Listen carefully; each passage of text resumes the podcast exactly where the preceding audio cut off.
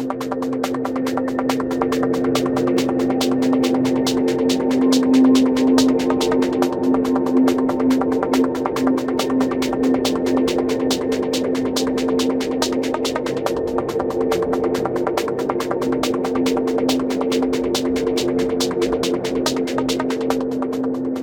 good morning. We're so glad you're here with us today. We're glad that you're joining us online. And thanks again to everybody who had a hand in the clothing drive yesterday. It was really um, an amazing thing to watch, to be a part of.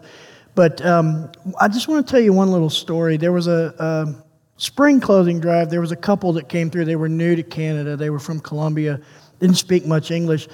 And, and, and the guy just had tears in his eyes when he was coming through. And I was handing out breakfast, and I went out and I was like, Are you okay? Do you need to talk? Do you need anything? And he stopped, and through his broken English, he just looked at me. He said, Basically, what he says, I'm just overwhelmed. I'm just overwhelmed. I, I, why are you doing this for us? And, and so I prayed with him, I talked with him a little bit, and then I saw him again yesterday um, when he came through with his wife, and he's got a job. He's starting Saturday, and they're settled in, and, and, and his wife speaks a little more English than he does, so she's kind of translating. But I love the fact that what we're going to talk about this morning is on the Sunday after clothing drive was on Saturday.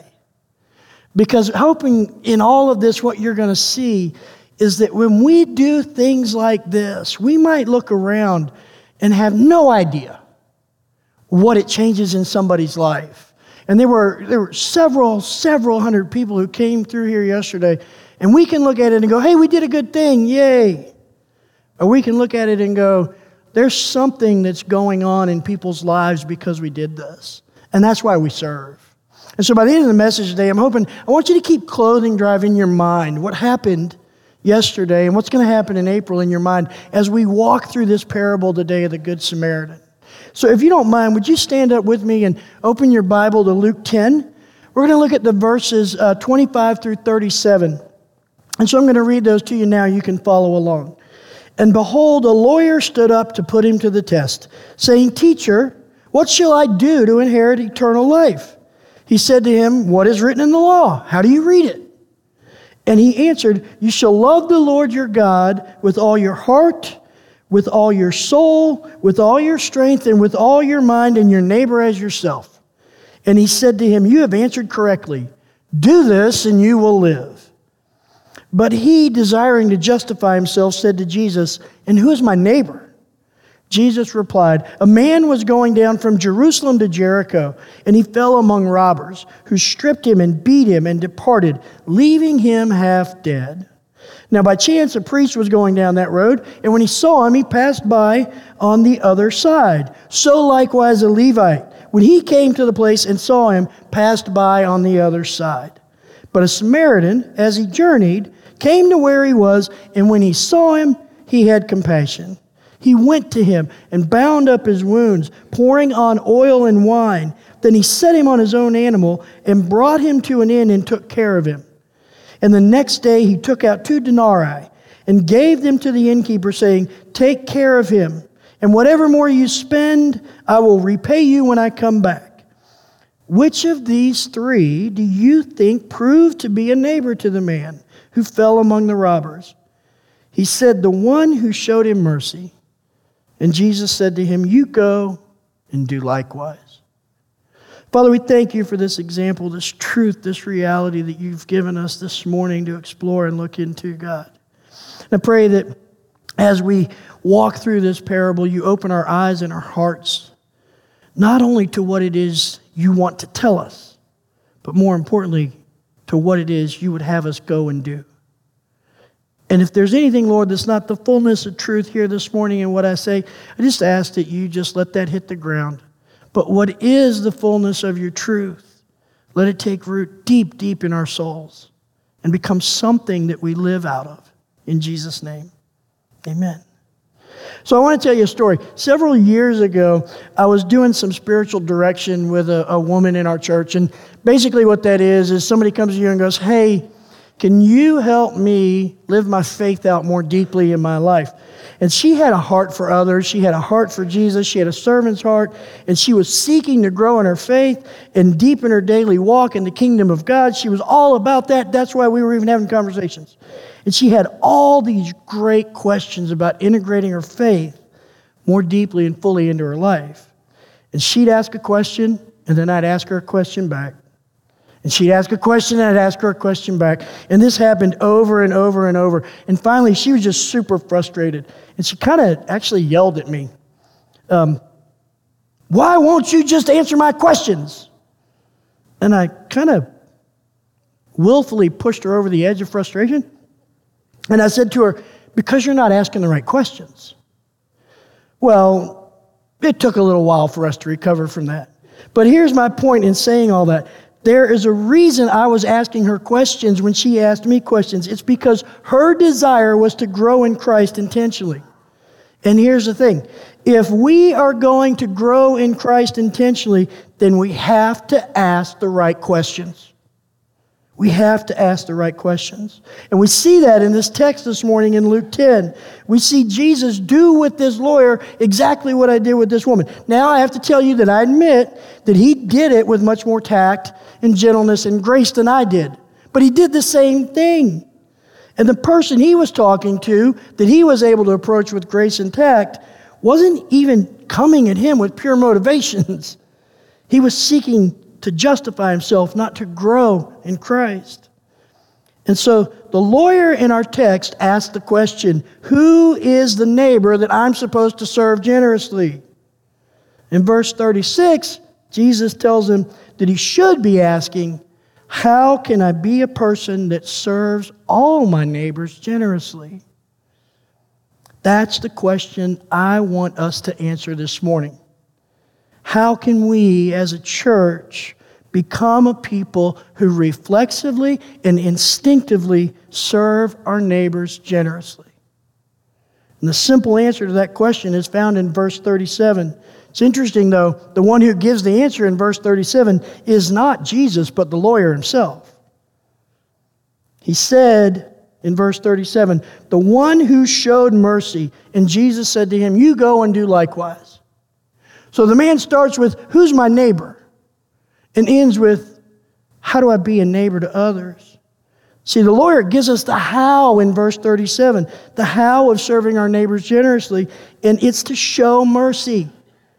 Jesus gives us the what of serving our neighbors generously, and it's to go and do likewise. So we must be a people who go and do likewise. I want to help you see three truths of God that are in this parable that we need to live into if we are going to be a people who go and do likewise. And I think when we put all of this stuff together, we'll be on our way to becoming a people, a church that instinctively and reflexively serves our neighbors generously. And so this parable all started with a lawyer's question, right? How many things in life have started with a lawyer's question? If you're a lawyer, no offense. But there are many things in this world that start with one lawyer's question. That's where this parable starts. And his question was motivated by putting Jesus on trial. He wants to put Jesus on trial publicly to denounce him in front of others, to have his influence undermined. He wasn't trying to become a person who serves his neighbors generously. He was simply, in verse 25, asking the question that he thought would put Jesus on trial in front of everyone What shall I do to inherit eternal life? And Jesus immediately turns the man towards the truth.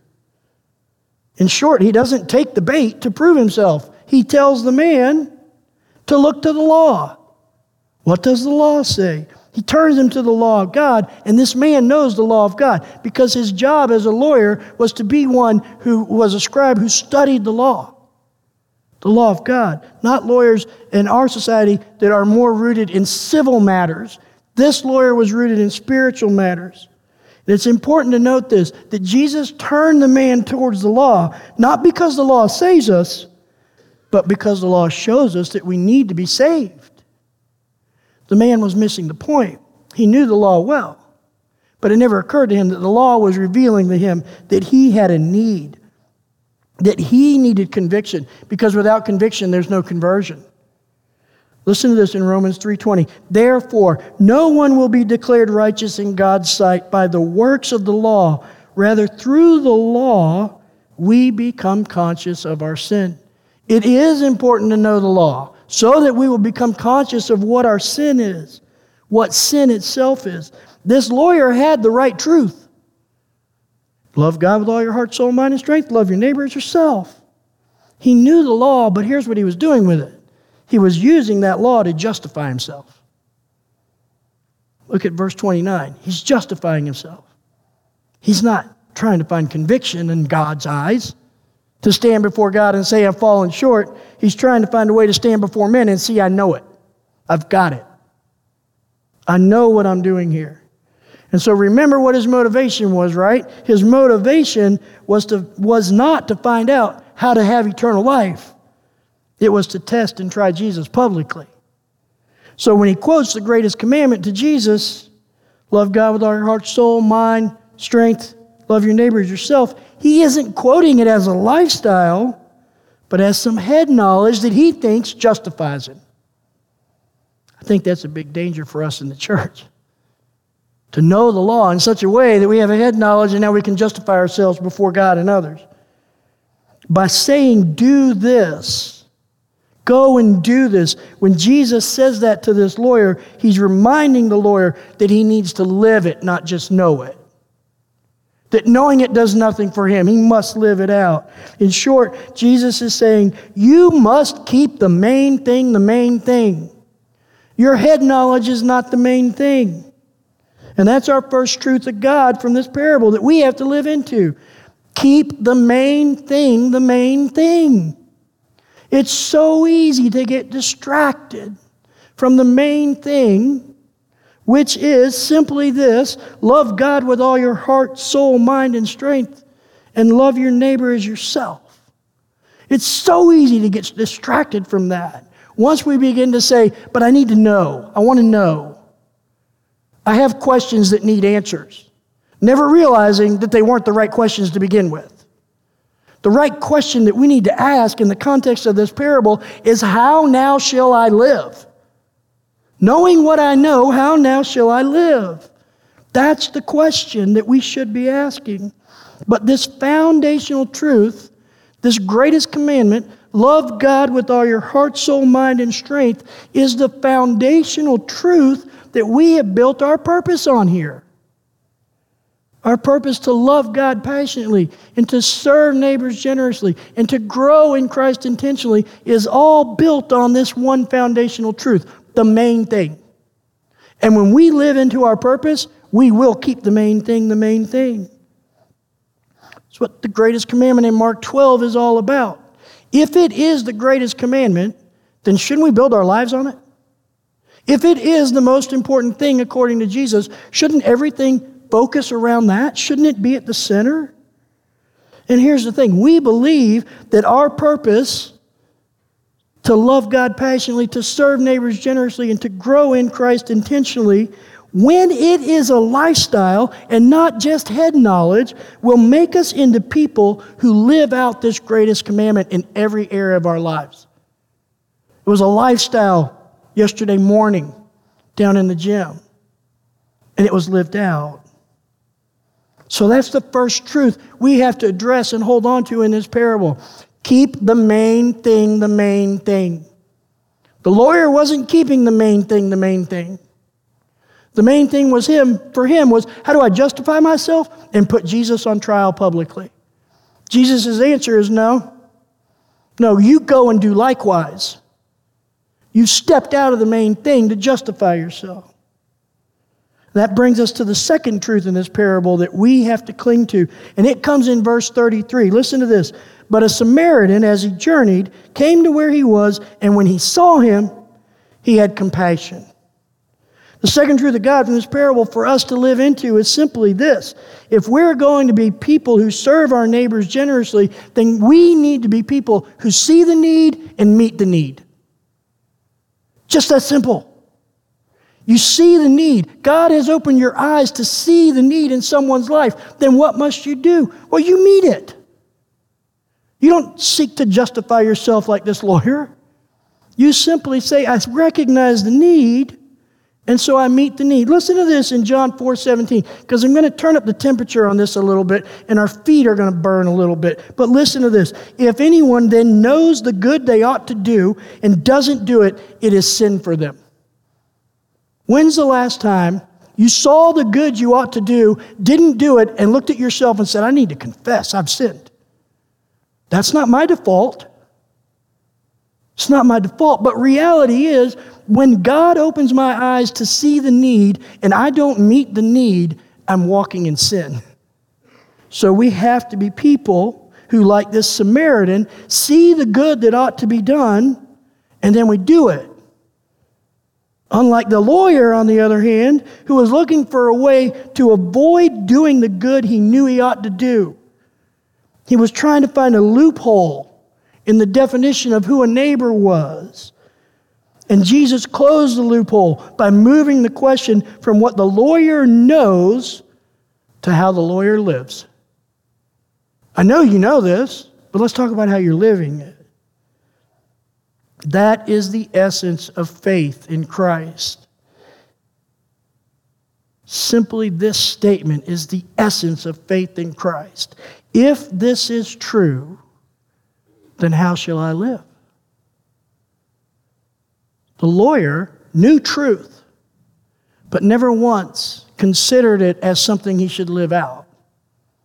He simply said, I know the law. I can regurgitate it. I can tell you the answers. He was trying to make the issue somewhat complex and philosophical, but Jesus made it simple and practical. And I think when you read the Gospels, that's what you see Jesus do in all circumstances. You have these lofty ideals and philosophies that you want to debate. Let me just do this. Let me just make it simple and practical. Jesus moved it from duty to love, He moved it from debate to doing. He made it as simple as see the need, meet the need, period. End of story. Not just meet the need, though, but meet it abundantly. In verses 34 and 35, listen to what this Samaritan did. He bound up the man's wounds. He used oil and wine to cleanse his wounds. And in that day, oil and wine was like a first aid kit for a traveler. If you got injured, oil and wine was how you would clean that wound out. And so he used what he might need in a generous way on somebody else who needed it immediately. He put the man on his, his animal, I assume a donkey which meant that the man, the Samaritan, was now walking instead. He basically gave the guy his car and said, I'll walk outside of it, I'll walk beside you. He paid for him to have a place to stay and to heal. And then he committed more of his money to make sure the man would be cared for. He inconvenienced himself and said, Hey, I'm going to stop back by and check on him. You see the need, you meet the need even if it's costly and inconvenient. You see the need, you meet the need. You know what? Truth is, sometimes it costs a whole lot to care, but it always costs more not to care. It always costs more not to care. To not care costs you your testimony in Christ. It costs you the opportunity to live into the greatest commandment. It costs you the opportunity to step into our purpose as a church. It costs you the opportunity to grow in Christ intentionally. It costs a lot to care, but it always costs more not to. That Samaritan in this story lived out the second truth from this text. When we see the need, we meet the need. and he did that because of the third truth from this text. Look at verses 36 and 37. Which of these three do you think proved to be a neighbor to the man who fell among the robbers? He said, The one who showed him mercy. And Jesus said to him, You go and do likewise. Here's the third truth. If we're going to be people who serve our neighbors generously, we have to go and do mercy. Listen to this in James 2. Verse 13, because judgment without mercy will be shown to anyone who has not been merciful. Mercy triumphs over judgment. The lawyer started from a place of judgment, he was judging Jesus. As a Jew, he would have started from a place of judgment, judging the Samaritans. They did not like each other. The cultural judgment that was in this lawyer was these Samaritans are no good. That would have been the mindset of everybody who's hearing Jesus' voice. Now, I heard one commentator, read one commentator that said, I'm not sure Jesus was telling a parable here. He might have been relating an experience because with a Jewish audience, if he would have used a Samaritan as an example that people didn't know was an actual event, they would have said, Yeah, that'll never happen. A Samaritan will never stop and help anybody.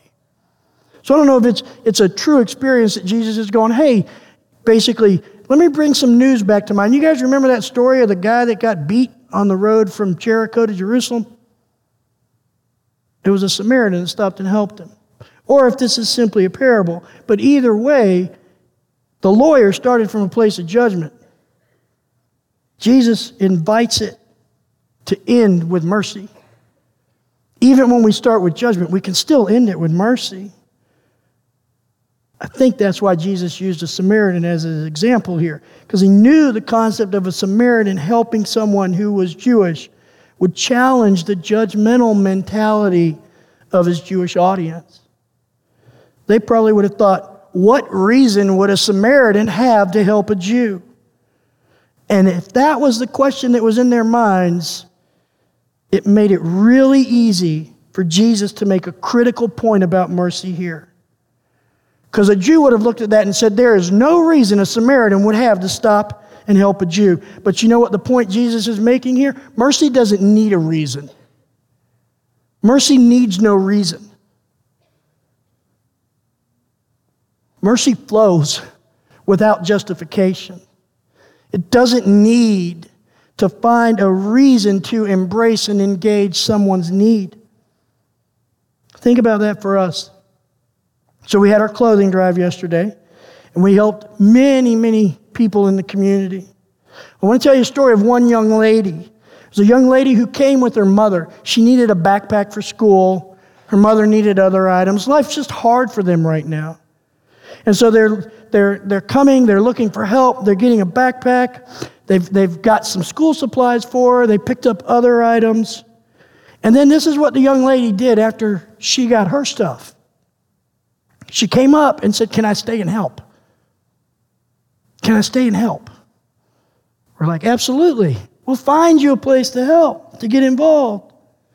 Now, here's my question What reason would this young lady have to show up at Temple Baptist Church to get a need met and then say, Wait, let me stay and help meet other people's needs? What reason would she have? There's only one reason. She experienced mercy. And now she wanted to offer it to others. It's just that simple. She didn't need a reason to help because mercy does not need a reason. But we are never going to want anyone else to taste mercy until we taste it ourselves. And so, what we don't want to do is be like this lawyer talking about all these abstract ideals and failing to solve concrete problems that are all around us. We want our community to experience mercy that actually solves the problems around us. And we know that God will see to it that no act of mercy in Christ's name is ever lost. That's His job, His role. He will never let an act of mercy in the name of Christ just fall flat on the ground. And so we as a people simply look and go, Lord, we want to respond to your command to go and do mercy. How do we become that? And so I just want to recap these three truths for you in the parable of the Good Samaritan that we have to live into if we're going to become people who serve our neighbors generously out of a lifestyle not out of a head knowledge. And so the first truth is this keep the main thing the main thing. And what's the main thing? Love God with all your heart, soul, mind, and strength. Love your neighbor as yourself. The second truth that we have to live into is see the need, meet the need. Remember what James 4:17 says, if anyone then knows the good they ought to do and doesn't do it, it's sin for them. If you see an opportunity to do the good that you know you ought to do, then do it. Plain and simple, just do it. If the Holy Spirit reveals the good you should do, then you do it. See, God's refining your heart. He's refining your heart in several ways. One is to know the good you ought to do, but He's also refining your heart in such a way that your eyes will be open to see the good you ought to do. When you see the need, that is an act of God's grace on your heart and mind that says you're being transformed. Because we all see needs in our walk with Christ that we didn't see before. That's the Holy Spirit at work, opening us to know God's law of what we should do and opening our eyes to see the opportunities to do it. And then eventually, what happens is this those things just become reflexive and instinctive. How did you know to do that good thing? I have no idea. It was a reflex. It's like putting my hand out when I trip. It was instinctive, like knowing when I'm hungry. And here's the third truth we have to live into if we're going to serve our neighbors generously, and it's probably the hardest one. Go and do mercy. Remember James 2:13, keep that in mind. And lead with mercy, not judgment. We lead with mercy not judgment. Mercy doesn't need a reason. Judgment tries to find a reason not to. Mercy is compassion in action. And compassion is awareness that the person in need of the mercy is me. If each of us stopped and looked at our own lives and could measure the amount, the quantities of mercy that we consume on a daily basis, we'd never hold on to it. We'd constantly pour it out to others. Mercy is compassion in action, and compassion is the awareness that the person in need of mercy is me. That's what the lawyer missed at the start. What do I need to do to inherit eternal life? And he asked him that to test him. And then he says, Jesus says, go to the law. What's the law say? The law says, love God with all your heart, soul, mind, and strength, your neighbor as yourself. He knew the law, but the law never convicted him because the lawyer didn't realize that he was the one in need of mercy. When I realize that, my interactions with others will always be rooted in compassion because I look at you and I see my need. I look at you and I see the places where I need mercy in my life instead of looking at you and asking the question, why do you deserve mercy? Think about that. Deserve mercy is an oxymoron. It's impossible to deserve mercy. Once you deserve it, it's no longer mercy. So, as we become people who, unlike this lawyer, look at ourselves and say, I know the law, and the law has revealed to me that I need to be saved. Therefore, if I'm going to be saved, it's going to be saved by God's mercy which means I am a rabid consumer of mercy, which means now I can offer it to everybody else.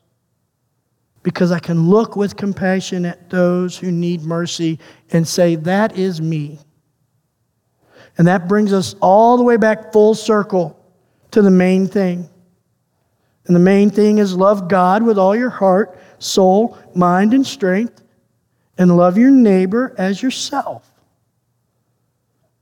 And it's the main thing because of something D.L. Moody once said. Listen to this. This is a quote from D.L. Moody Faith makes all things possible, but love makes all things easy. Faith makes all things possible, but love makes all things easy. If we're going to be people who go and do mercy, it's going to be because we're loving God well, and God's loving us well, and we're loving our neighbors well. Once love is the main thing, mercy becomes easy. It's not difficult anymore.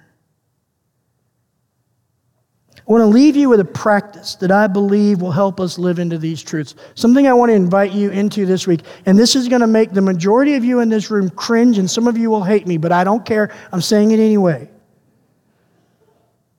If you are going to live into these three truths of keeping the main thing the main thing, of seeing the need and meeting the need, and of going and doing mercy, then here's the practice I want to invite you into this next week slow down.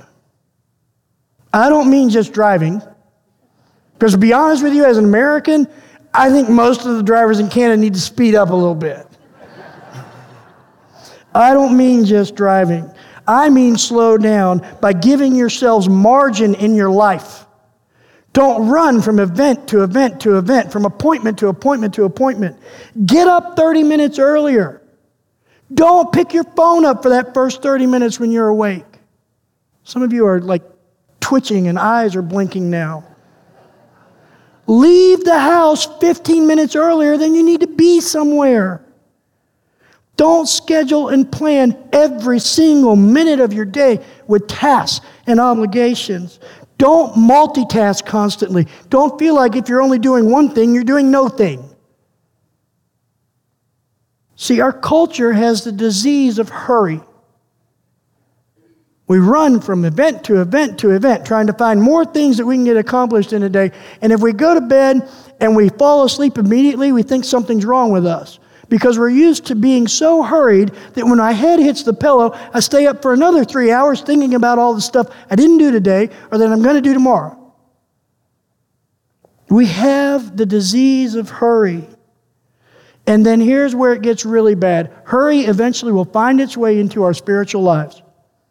And so then I rush through spiritual activities. My prayer becomes, you know, the kid at the dinner table sitting down to eat. How quickly can I get this out? Amen. My Bible reading becomes, how quickly can I get through this? I, I'm going to I'm going to tell you something. Don't hold it against me. Sometimes when I'm, I'm reading a chapter of the Bible, I'll listen to it on my phone when I'm driving and things with the, uh, the YouVersion app. I don't know if any of you know this, but did you know you can, you can increase the speed of how it reads to you? I'm not kidding. There's been times I've been listening to my Bible in the car and I'm like, you're reading too slow, man. Crank that up. And in the beginning was God. And I'm like, okay. John 3.16, for God so loved the world, he gave his only begotten son, and whoever believes in him should not fear, but all shall have everlasting life. I've done that. Hurry will creep into our spiritual lives. And we'll step right over God's presence to get to the next thing. We'll step right over the truth of God's word to get to the next truth of God's word. We'll step over our times of prayer to get to the next time of prayer. Here's what we need to do we need to slow down and see what's around us. Because when you slow down, here's what you're going to find that the invitation to do mercy in the name of Christ is everywhere in your ordinary life. We just move too fast to see it. That coworker who's suffering, they're there. Did you see him? The homeless guy who hasn't eaten in days, he's there. Did you see him? The depressed person who's in your circle of influence, who's ready to give up, they're there. Did you see them? that difficult person who everyone tries to avoid and uses hurry usually to avoid them. Sorry, I got to go. I can't in the talk. They're there. Can you see them? See, we won't see the need and meet the need with the love of God, with love for our neighbors, until we slow down, push the busyness off, so that we actually have time to see what's in front of us. When we do that, we'll keep the main thing the main thing. We'll actually have time to see the needs in this broken world and have time to meet those needs. We'll have time to go and do mercy with intention instead of just hoping we stumble into it occasionally. Slow down. Slow down. If God is who we say He is, then this world is a place of wonder in every ordinary moment, in every person we encounter, to see the beauty and glory of God and respond to it if we just slow down. Father, thank you so much for this word, God, this truth. And Lord, just open our eyes. Open our eyes to the magnificent opportunities around us for compassion and for mercy. Reveal to us the times where we're not keeping the main thing the main thing. Help us slow down and stand simply in that foundation of the greatest thing we can do is to love you with every fiber of our being and love our neighbors as ourselves. Open our eyes to see the needs around us and to meet those needs. And Father, change us into the kind of people as we see you in all things who will just go and do mercy and do it as a reflex, do it as an instinct. And we ask all that in Jesus' name. Amen.